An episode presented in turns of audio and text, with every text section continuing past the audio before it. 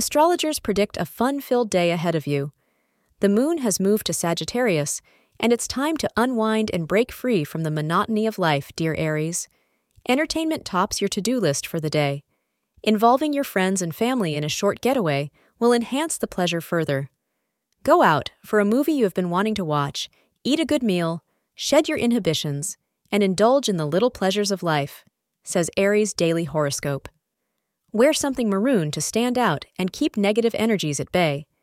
The best time to do significant things today is between 10 a.m. and 11:30 a.m. There's a spring in your step, and wit comes easily to you now and keeps everyone entertained. Your charm seems to be affecting all those around you in a positive manner, and you find yourself attracting someone without even knowing it. Enjoy these days as they are fun and good for your relationships. Thank you for being part of today's horoscope forecast. Your feedback is important for us to improve and provide better insights. If you found our show helpful, please consider rate it. Your support helps us to continue creating valuable content. Thank you for being here and see you tomorrow.